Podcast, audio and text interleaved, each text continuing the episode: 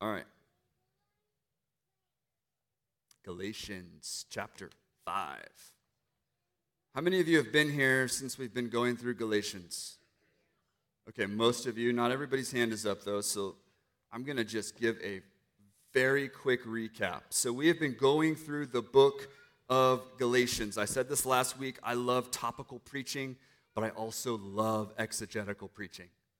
I love coming straight from the word and letting the word be the message. And so that's what, what we've been doing. We have gone through every single chapter of Galatians leading up to this point where we're at in five. So if you've not gone back and listened and you've missed some, I want to encourage you go back and listen. Um, we went through Galatians 4 last week, the week before 2 and 3. Um, then Father's Day, we, we took a slight break. And the week before that, Wanda did such an amazing job of kicking us off on Galatians 1. All right? So, quick recap who wrote Galatians? Paul. So glad we know that one. What is the central theme of Galatians? Freedom in Christ. Okay, you cannot read Galatians and not be free. I want to challenge you. Cannot read Galatians and not start to feel free. Some of you, you need to read it again. Oof. All right. Paul is writing perhaps an encyclical letter sent to the four cities of southern Galatia to deal with the Judaizers perverting the gospel in the region. So we know this background. There were some Jews that were coming in and saying, You need to add the law to your faith. Okay, does everyone remember what I'm talking about? Okay, they were trying to come in and pervert the gospel. This is why Paul in Galatians 1 Normally, Paul gives a nice exhortation, and usually that even lasts a chapter sometimes. Well, not in Galatians. In Galatians, Paul's writing to the church at Galatia, and he's like, In the grace of God, and then he's like, Hey, you're distorting the gospel. Literally starts right out of the gate in Galatians 1 6. Okay? So they saw the, they were trying to come in and pervert the gospel the Jews saw the freedom of the Gentiles and it offended them. And so they were telling them, You can't actually be this free in Jesus. Do you remember what we said last week? Freedom is offensive to those without it. Oh, that's a word too. Freedom is offensive to those without it. All right, when was it written? Most likely somewhere around 48 AD. Uh, this was not written to a specific city, it was written to a region. Galatia was a region located in north central Asia Minor. All right, so Galatians 2 and 3, Wesley did a great job talking about what it means to live by faith. By faith, okay? You need to go back and catch that message if you missed it. Um, one important verse, Galatians 2:21, he says, "I do not nullify the grace of God." For if righteousness comes through the law, then Christ died needlessly. If you can get righteousness on your own, you don't need Jesus. That's the point, right? If you can do it, then he, he died for nothing. And that's what Paul's trying to say. All right, Galatians 3 Verse 13 and 14 Christ redeemed us from the curse of the law, having become a curse for us. For it is written, Cursed is everyone who hangs on a tree, in order that in, G- in Christ Jesus the blessing of Abraham might come to the Gentiles, so that we would receive the promise of the Spirit through faith. Okay, and this leads us into Galatians 4. Does anyone remember what we talked about last week in Galatians 4? Help me out.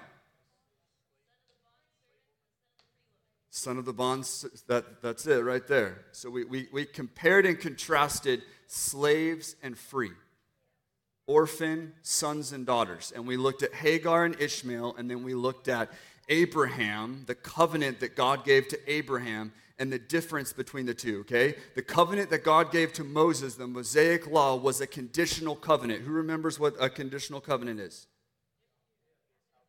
If you do that, I'll do this. If you follow the law, I'll do this. What did God tell Abraham? I will. God's covenant with Abraham, that he pro- his promise to Abraham didn't involve Abraham needing to do something, it was God will do it. That's the difference between the two. Jesus fulfilled the law, which is the reason why in Galatians 4 we have Paul saying, Hey, why are you trying to go back to the covenant on Mount Sinai when the reality is that you're from the promise covenant? You're, you're a son of promise, he says.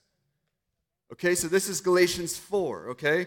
We looked at what's the difference between acting like an orphan and acting like a son or daughter. One's fear based, one's freedom based. One is spent in insecurity, the other is in security because I know who I am in Christ.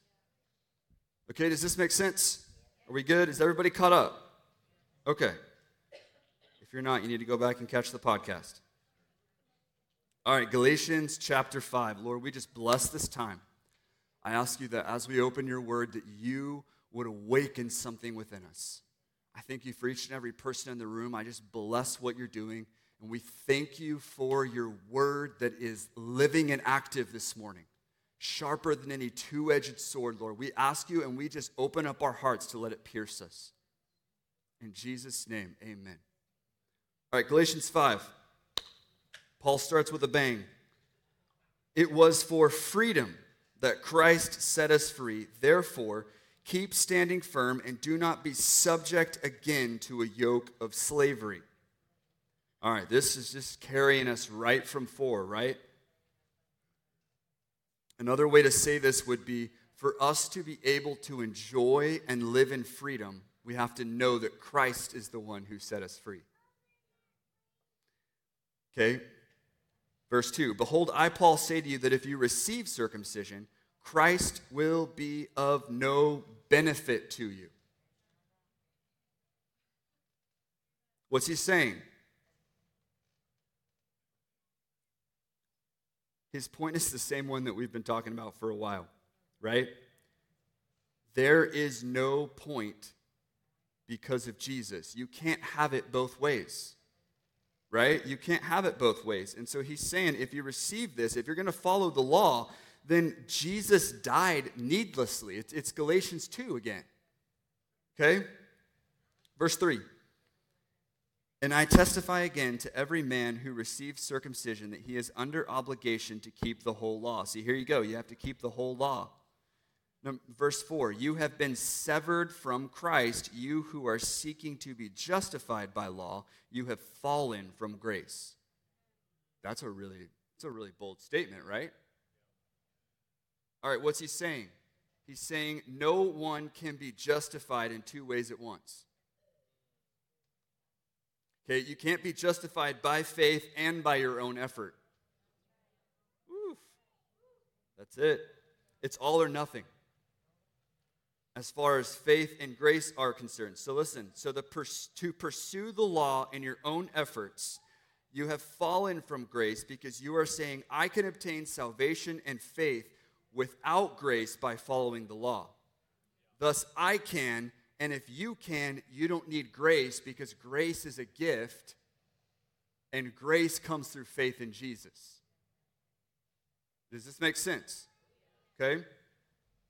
What is grace? Wesley did a great job defining things a couple Sundays ago. Um, my definition of grace is God's empowering presence in unmerited favor.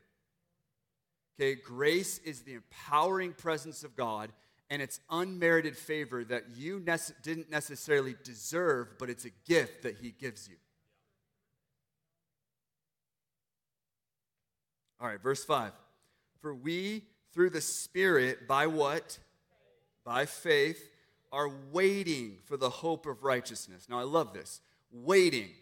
Okay, that's an interesting statement, right? Because we have, we are righteous. So, why would we be waiting for the hope of righteousness? Who has a thought here? Why are we waiting for the hope of righteousness? Okay? Yes. Okay. The work of salvation is was, is finished is still being work, working out and will be. Okay, what's the point? The point is, Jesus said it is finished, and so the work of salvation in that respect is done. But there's a sanctification that's happening that you're walking out. So you're saved, you're being saved, and you will be saved. What's the will be saved? Who knows? When Jesus comes back, what does it say in the book of Titus? It says we look to the blessed hope. What's the point? The point is that there's an aspect of salvation that's being worked out, and there's an aspect of salvation that we get to look to when Jesus splits the sky and he comes back to earth, and there's a final plan of redemption that has yet to unfold. That's going to mean he's going to come and he's not, he's going to set everything right. That is good. So when Paul says, when he says, we are waiting for the hope of righteousness, that's an opportunity for you to say, Come, Lord Jesus. Come, Lord Jesus.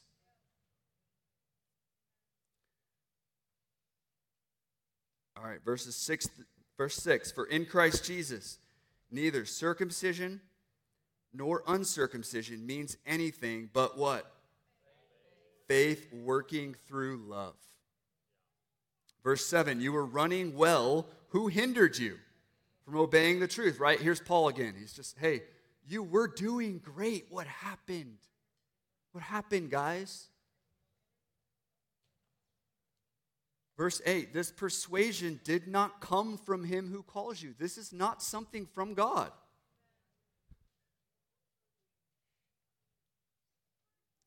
Verse 9 Everybody should probably know this verse a little leaven leavens the whole lump of dough.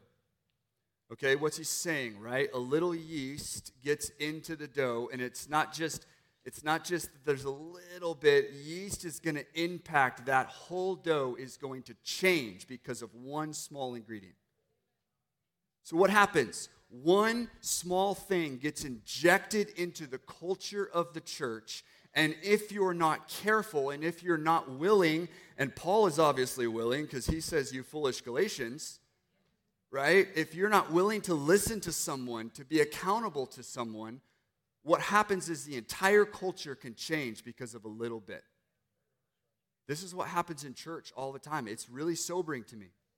As a leader, it's, it's a reason that I want to walk in deep, deep levels of humility and accountability because without it, just a little bit of leaven can leaven the whole dough. I remember one time I was preaching here. it's a great story.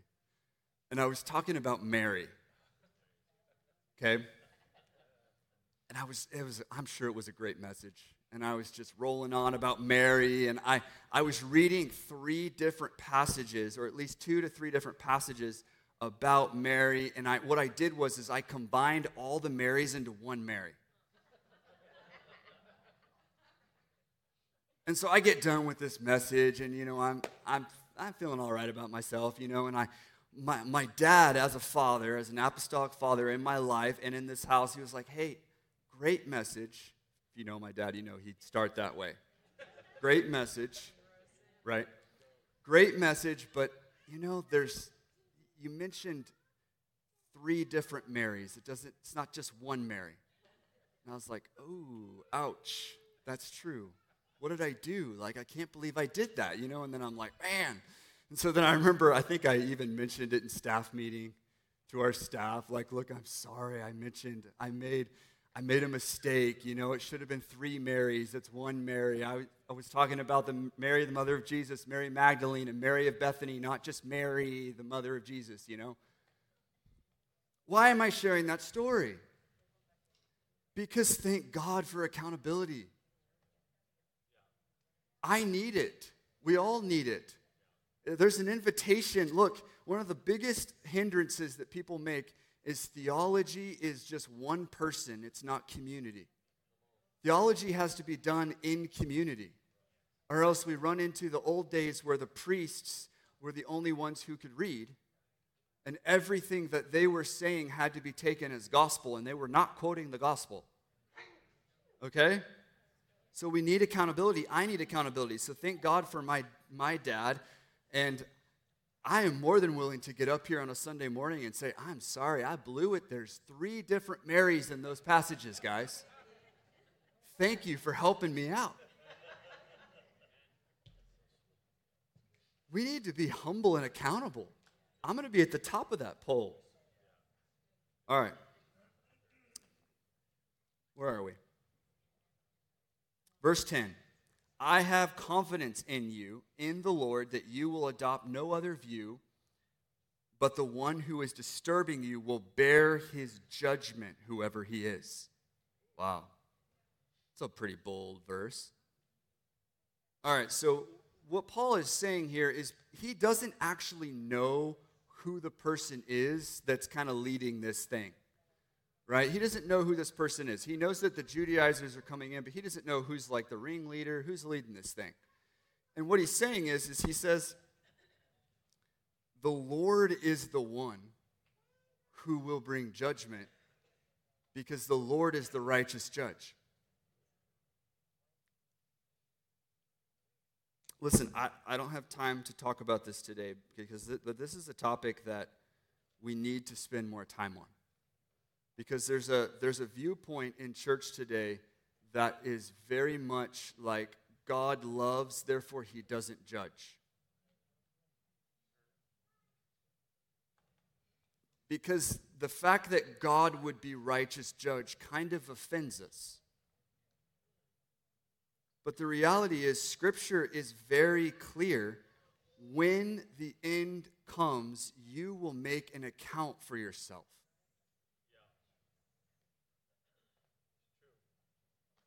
Now, that doesn't mean you don't make mistakes. Thank God, right? I make mistakes.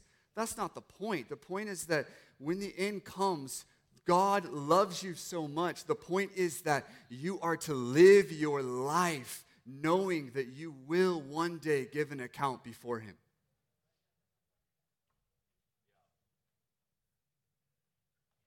So, this individual one day will stand before God and give an account for all that we do. There's another great verse in the Bible that says this He who he loves, he disciplines. Ah, uh, I can't preach about that today, but that's a good word.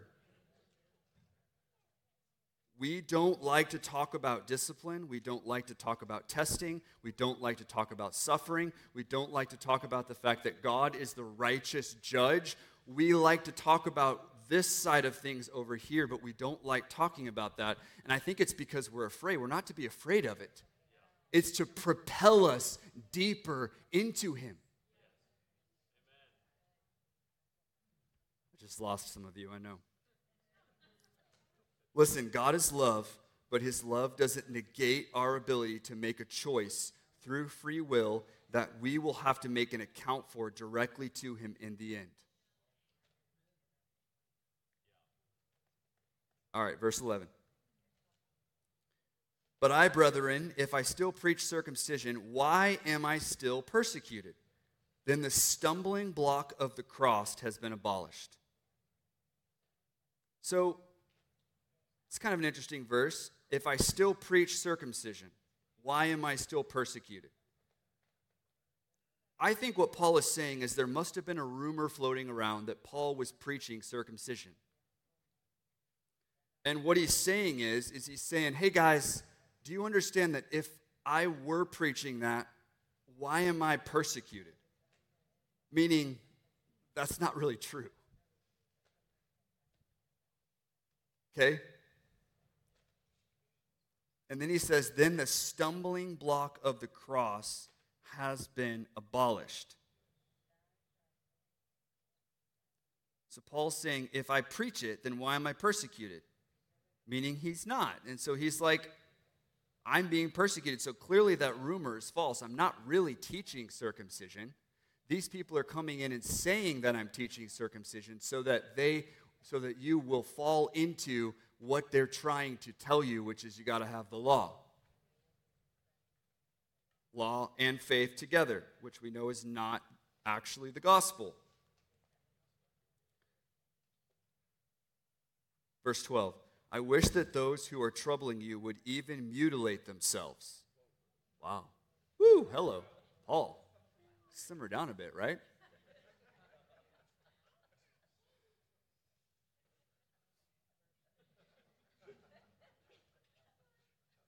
What's he saying? Who has a thought? Anybody? Why not just go all the way? That's it. Why not just go all the way? If you're going to go so far as circumcision, why not just go as far as some other religions and cults do and just completely castrate yourself all the way? That's what he's saying. He's saying if you're going to go part of the way, just go all of the way. Don't just go part of the way and then think that you can have faith too. What's he saying? He's saying, look, there's no lukewarmness here. You're either in or you're out. So if you're going to be out, just go out all the way. Just go follow other religions or go go do this or go do that. But the point is you can't have it both ways. And so they were trying to add a little like yay faith and then add law to it and say well we can have a little bit of faith and we can have a little bit of law together and we can get circumcised and that's okay. And paul's like no it's not okay. Are you in or are you out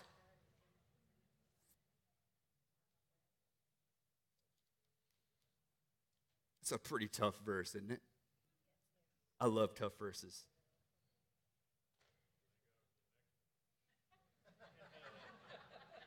Verse 13. For you who were called to freedom, brethren, only do not turn your freedom into an opportunity for the flesh, but tr- through love serve one another. So here's the point you were called to freedom. It's the whole point of Galatians, right? Freedom. You're called to freedom.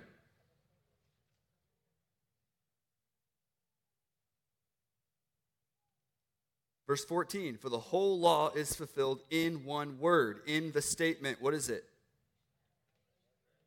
You shall love your neighbor as yourself.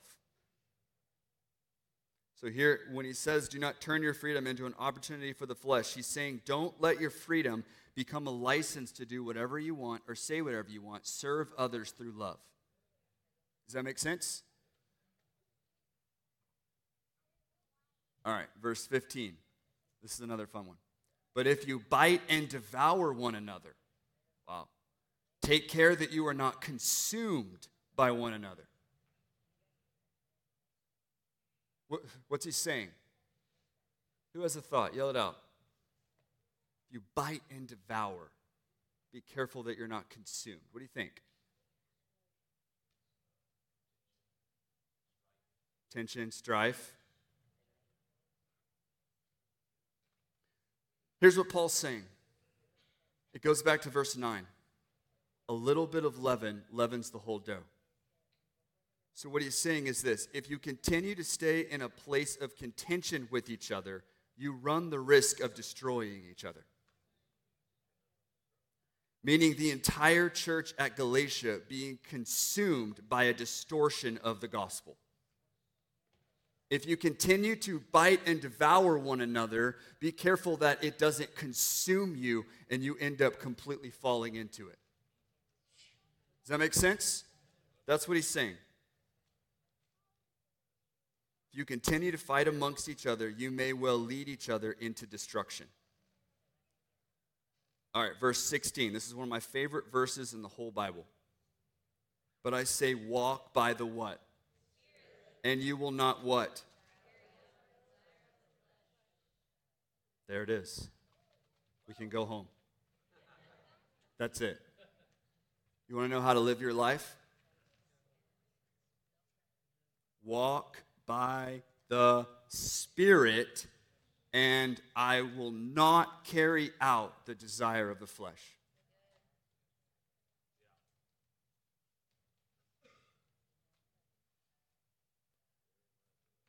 I want to spend a little bit of time in this next passage here. Because this is really, really big. What's he saying?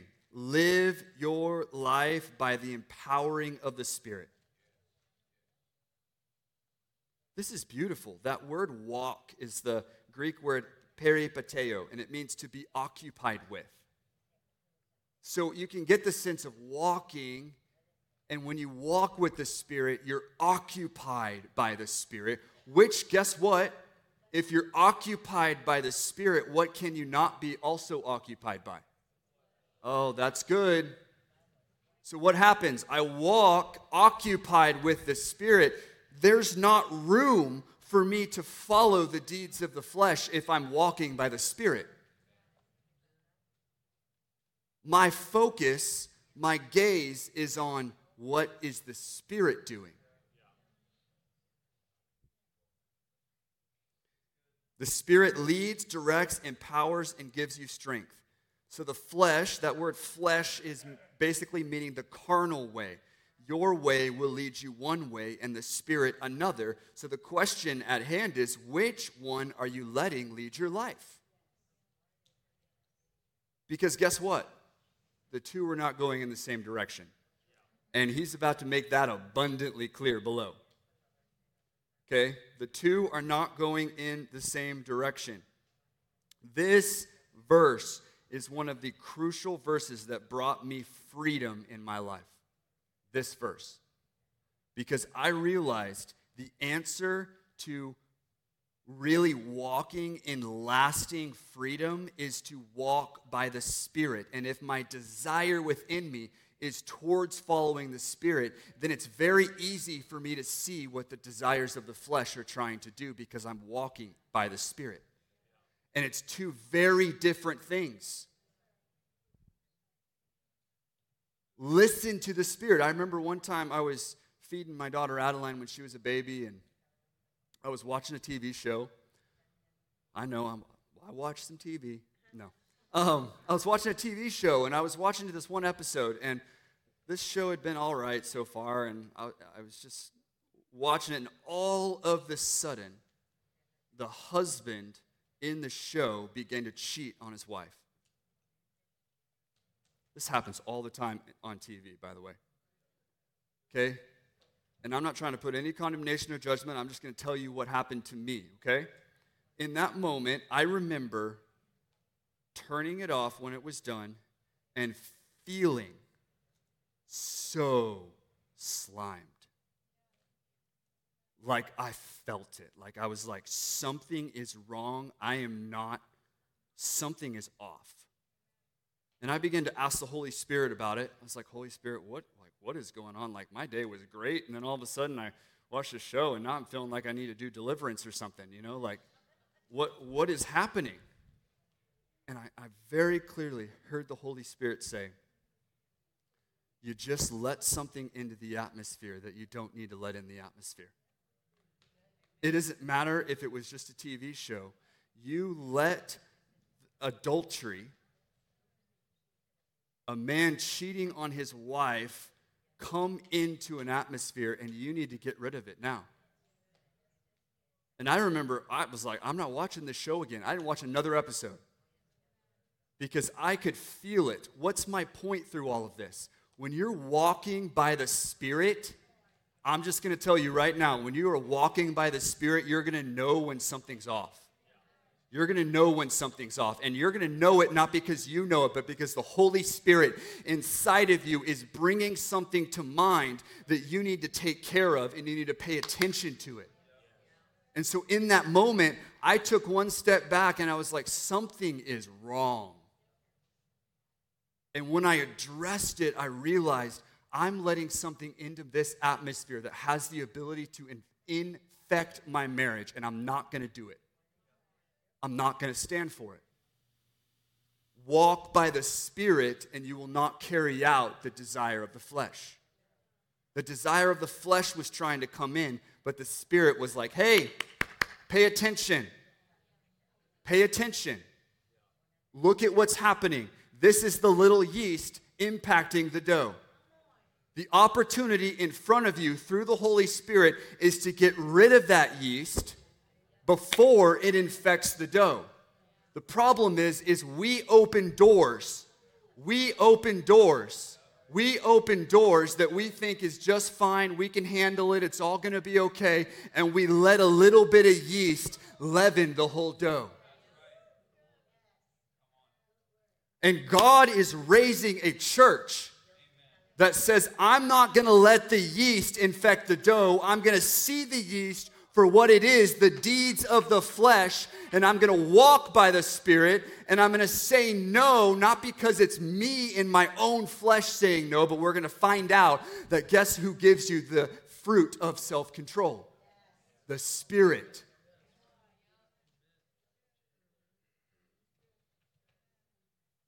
This is how this is how ministries fall. It's the yeast infecting the dough. It doesn't start with a big scandal. It doesn't start with a big news headline. It doesn't start with, with adultery. It doesn't start with all of these things. It's the yeast. It's the little tiny, have you, like yeast is tiny, right? It's the little tiny thing that, if unchecked, has the ability to impact the whole culture. All right, we got to continue because we got, we're probably not going to finish. Felt like I had to spend time there. All right, natural or carnal desire, unchecked and without walking with the Holy Spirit, is like riding on an airplane without a pilot. How many of us want to ride on an airplane without a pilot? Not me. But if you're going to follow and walk in the way you think and walk with your desire and there's no checking it, it's as if you're attempting to pilot your own plane. I don't know about you, unless you're a pilot in the room, but I, I have no idea how to pilot a plane. So if you are left to pilot your own plane, then you will crash because you don't know how to fly. Pilots learn how to fly from someone that has mastered flying. So you learn, grow, and mature as you walk by the Spirit. All right, we got to move on. Verse 17 For the flesh sets its, its desire against the spirit, and the spirit against the flesh, for these are in opposition to one another. We already covered this. So that you may not do the things that you please. Now, that's an important line. Because without the spirit, the things that we please are not our, our own desire with the Spirit, we don't do the things that we please, we do the things that the Spirit is leading us. All right.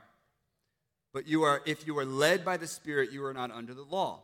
Now, the deeds of the flesh are evident. Now, he begins to list things immorality, impurity, sensuality, idolatry, sorcery, which is witchcraft, enmities, strife, jealousy, outbursts of anger, disputes, dissensions, factions, envying, drunkenness, carousing and things like these of which I forewarn you, just as I have forewarned you, that those who practice such things will not inherit the kingdom of God.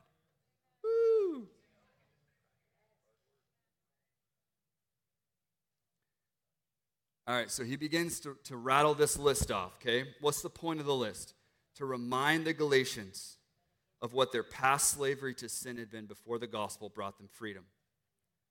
Listen to this. This is a great quote by uh, Tyndale. I love the, the Tyndale commentaries, if you guys want to look that up.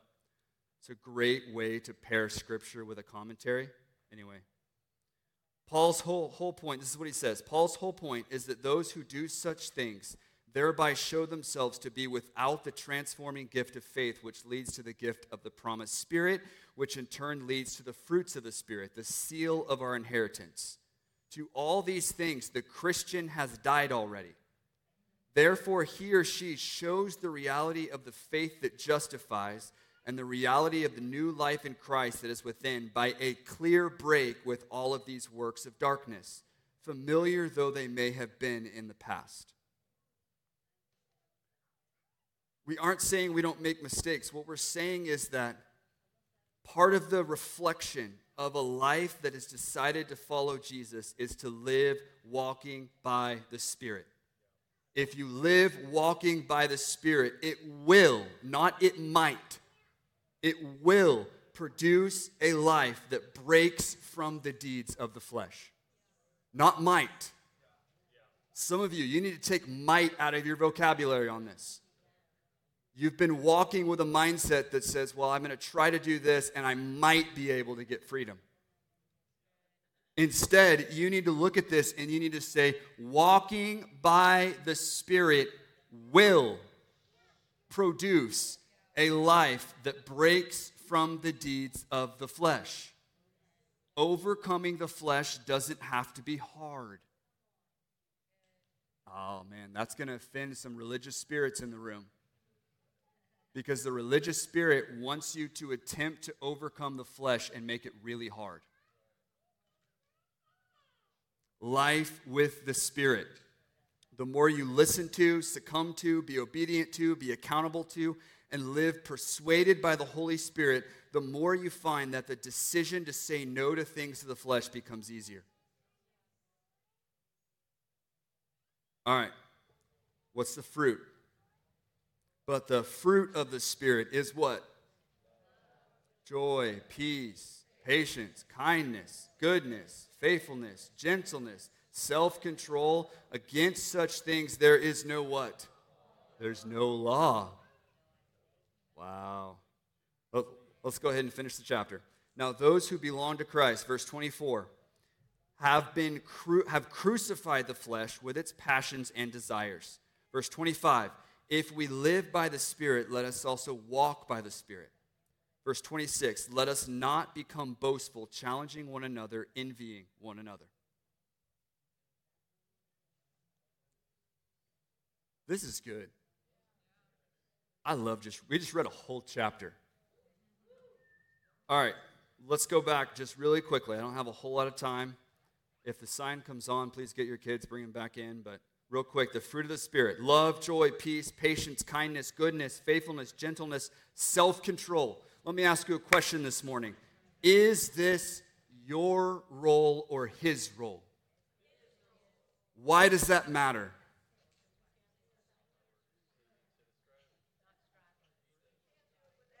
We can't do it without Him. There's a big difference between natural love and supernatural love. There's a big difference between natural joy and supernatural joy. There's a big difference between natural peace and supernatural peace, natural kindness and supernatural kindness, natural goodness, supernatural goodness, natural faithfulness, supernatural faithfulness natural self control. That's me attempting to have self control myself. I can't do that. I need supernatural self control. What's my point? They're not normal, but supernatural. This is part of the difference in the way you live your life. If you walk by the Spirit, you will walk in these even when others don't, because it isn't you producing them, the Spirit. This is the difference. Oh, man. This is the difference between somebody looking at your life and saying something is different. Why is that person joyful in the midst of suffering? Why does that person have peace when everything in the office is crazy right now? How can that person still think that there's goodness happening even when 2020 and all the stuff shaking and culture's happening? Why? Because it's not me that's producing it, it's the Spirit. And let me tell you something the Spirit always elevates above issues. Always. The Spirit is here when we're here. Thank God. What's my point? This is how believers are to look different from the world. You want to be countercultural? This is the fruit. The fruit isn't yours, but of the Spirit. Supernatural love comes through the Spirit. Finding joy in the midst of great trial and suffering comes through the Spirit. Peace in the midst of chaos comes through the Spirit. Being able to say no to temptation comes through self control by the Spirit.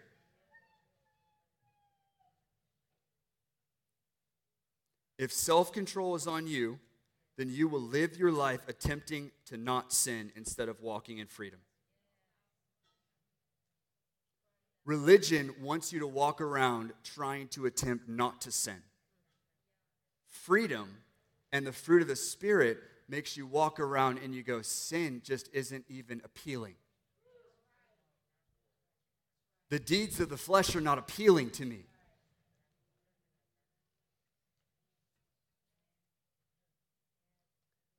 Verse 25 If the Spirit is the source of your life, let the Spirit direct you. That's what he's saying. Look, if you're going to say the Spirit is your source, then walk with him.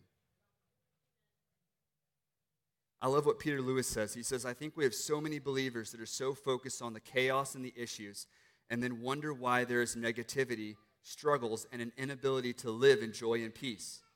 It is because we have elevated the issue above Jesus and the empowerment of the Spirit. This is the difference between a church that's thriving and a church that's surviving.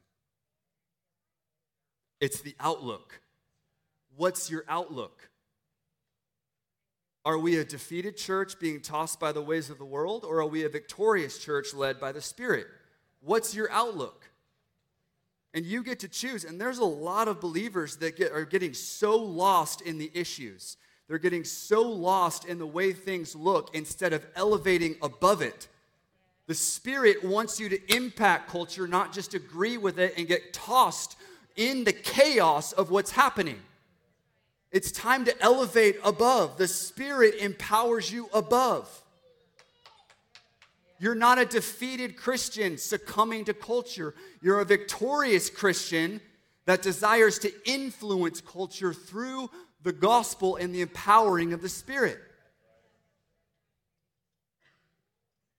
So many believers are struggling more with attempting to fix a broken world by earthly means than going out empowered by the Spirit to be the supernatural solution.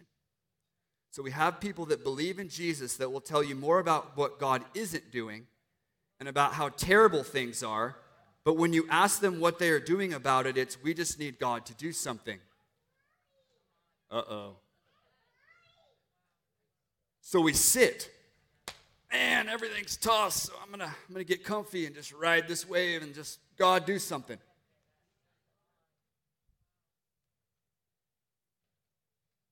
God is doing something. And He wants to do something through you. So that's the wrong question. So many believers are asking the wrong question. Can I tell you what the right question is? What is my role, Holy Spirit, to bring the kingdom into a dark world? Not just, Lord, what are you going to do about it? What are you going to do about it through me? So I think what Paul is getting at here in Galatians 5:25 is that the reason we get so caught up in the flesh is we are tuned to the wrong channel. We're eh, we're just kind of like half tuned between the spirit and the flesh and we're like, yeah, this is okay. Got a little bit of this and a little bit of that. And the Holy Spirit's like, no, you got to turn the channel. It's all got to be the Spirit. Your source is the Spirit. So if you're going to say your source is the Spirit, walk by the Spirit. So many Christians believe that they have to put up with the flesh instead of seeing it as crucified and then walking out sanctification by crucifying it daily by walking with the Spirit. Paul says, if your source is the Spirit, follow him. There's a distinct difference in believers that just say that they follow Jesus and then those that actively follow the Holy Spirit in everyday life. This is the difference between a believer that really impacts culture and a believer that's just like, well, I follow Jesus and I'm just going to wait to go to heaven or until he returns.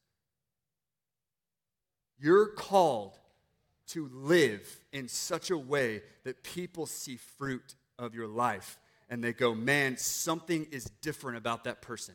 Something is different about that weird convergence church. They worship for a really long time. They've been taking communion every Sunday this year because we really take Paul's words seriously. Something is going on inside that church. What is it? What's happening? Why is that? Well, we're going to live empowered by the Spirit. So, yeah, you're right. Something's different. You walk in here and you're like, this is not normal. It's a little, might be a little crazy for some of you, but we're, we're okay with that. We're good with that because we are going to do the mandate that God has given us and we are going to follow him and we're going to go after that. And let me tell you, things are going to start to shift.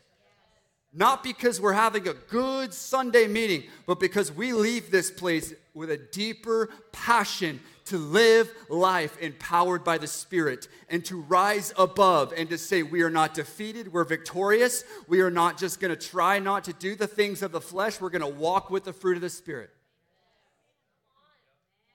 This is what, oh, this will change your life if you get it. it will change everything about the way you live your life. It gives you greater purpose for your life. Man, I'm getting real passionate this morning. You guys remember that stat that I, sh- that I shared a few weeks back? There was a Barna survey that said 47%, Scott Wood sent me this, I so appreciate it. 47% of believers that say they follow Jesus also say they don't practice or actually like practice their faith. So we have 47% of believers that say, I believe in Jesus, but they're not actually walking by the Spirit. They're not walking that out. They're not walking as if their job is to absolutely destroy darkness everywhere they go. They're walking just just enough. They're just enough. They're going to they're saying I'm going to be a Christian just enough. No, let's go all in. What would happen if a church began to go all in on this? Addictions would be not present. The deeds of the flesh wouldn't even, we'd be like, oh, I don't want to do that. We would begin to see strongholds leave. Fear wouldn't be an issue. Like, I can keep going. Life by the Spirit. You can't self control yourself into true freedom. You can fight not to sin, or you can live free with the Spirit, empowering your decisions and choices. Again, that doesn't mean you're not making a mistake, but it means when you face temptation, you aren't facing it by yourself. Some of you, you think you're facing temptation by yourself. Invite the Spirit in. Holy Spirit, what are you doing? And He will begin to show you the way out. Rely on the fruit of the presence of God within you through the Holy Spirit. When you look at these things, love, joy, peace, patience, kindness, goodness, faithfulness, self control. When you read these things, this is the fruit of living your life persuaded and convinced by the Holy Spirit. And then what's, what does it say? It says, if you live that way, you won't carry out the deeds of the flesh. Can we stand? I'm going to land the plane.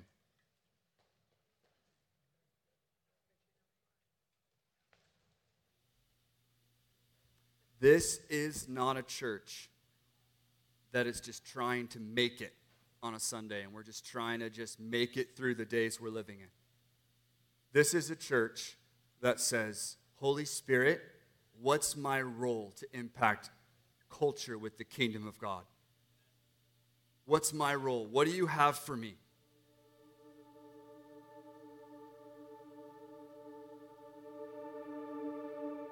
If the source is the Spirit, walk by the Spirit.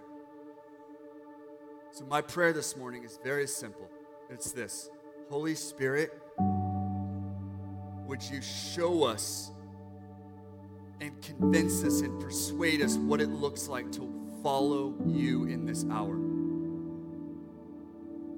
And for some of you, that's going to be when you begin to, to, to do your everyday life, you may notice things that just seems slightly off, take that moment. Ask the Holy Spirit about it. What are you saying, Holy Spirit? What do you have in this moment? What are you saying? I want to encourage you. Engage the Holy Spirit in your everyday life. The Holy Spirit is not some weird, ethereal, charismatic thing. The Holy Spirit is a person. He's the person of the Holy Spirit, which means you can talk to Him. There's an intimate place for you to have relationship with the Holy Spirit that is inside of you and desires to continually come upon you. So, Holy Spirit, I ask you as we go forth from this place that you would change our way of thinking in areas that we've been thinking more about about ways of the flesh than we are the fruit of the Spirit. I ask you that you would show us ways that we've been acting more as a defeated church instead of a victorious church. I ask you that you'd show us ways that we've been just attempting to not do things when in reality you have a greater realm of freedom for us. So, right now, we break off any addiction or any deeds of the flesh. We just say no. And we say we will live our life empowered and persuaded by the Spirit. We're going to take Paul's words seriously that he says, if you will live empowered by the Spirit, then walk by the Spirit. If He's your source, walk with your source.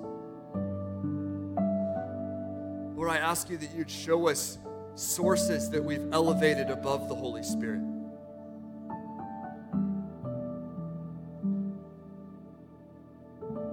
I thank you for fruit of the Spirit. I thank you for us walking in a greater level of love, a greater level of kindness, a greater level of joy, a greater level of peace, a greater level of patience, a greater level of gentleness, a greater level of faithfulness, and a greater level of self control.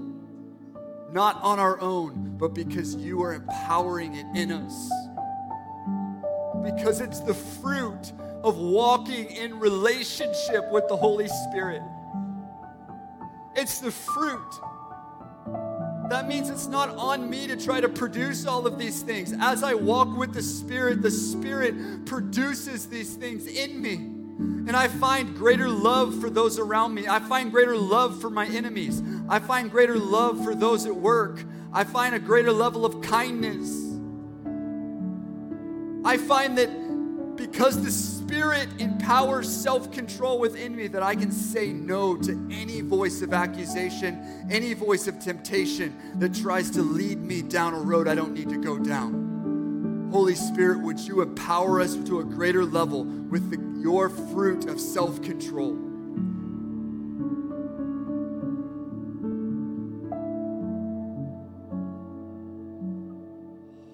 Convince us, persuade us, Lord. We want to live empowered by the Spirit.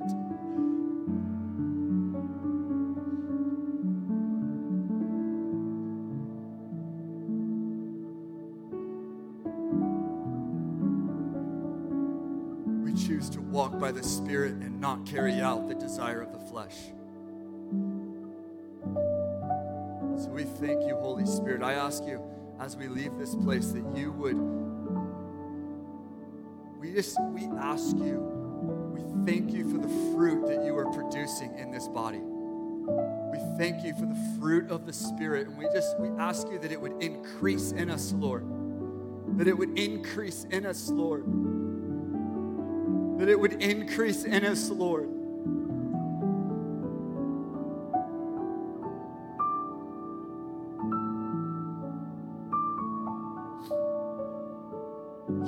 Word says that darkness isn't even dark to you. So, why are we so caught up in the darkness instead of looking at the light? Darkness isn't even dark to you. Help us shift our perspective. Any perspective that's been more focused on the darkness rather than the light and of the Spirit, I ask you right now, shift it. Shift our focus. Allow us to turn from things that are leading us down a path we don't need to go and to look at what your Spirit is doing in us.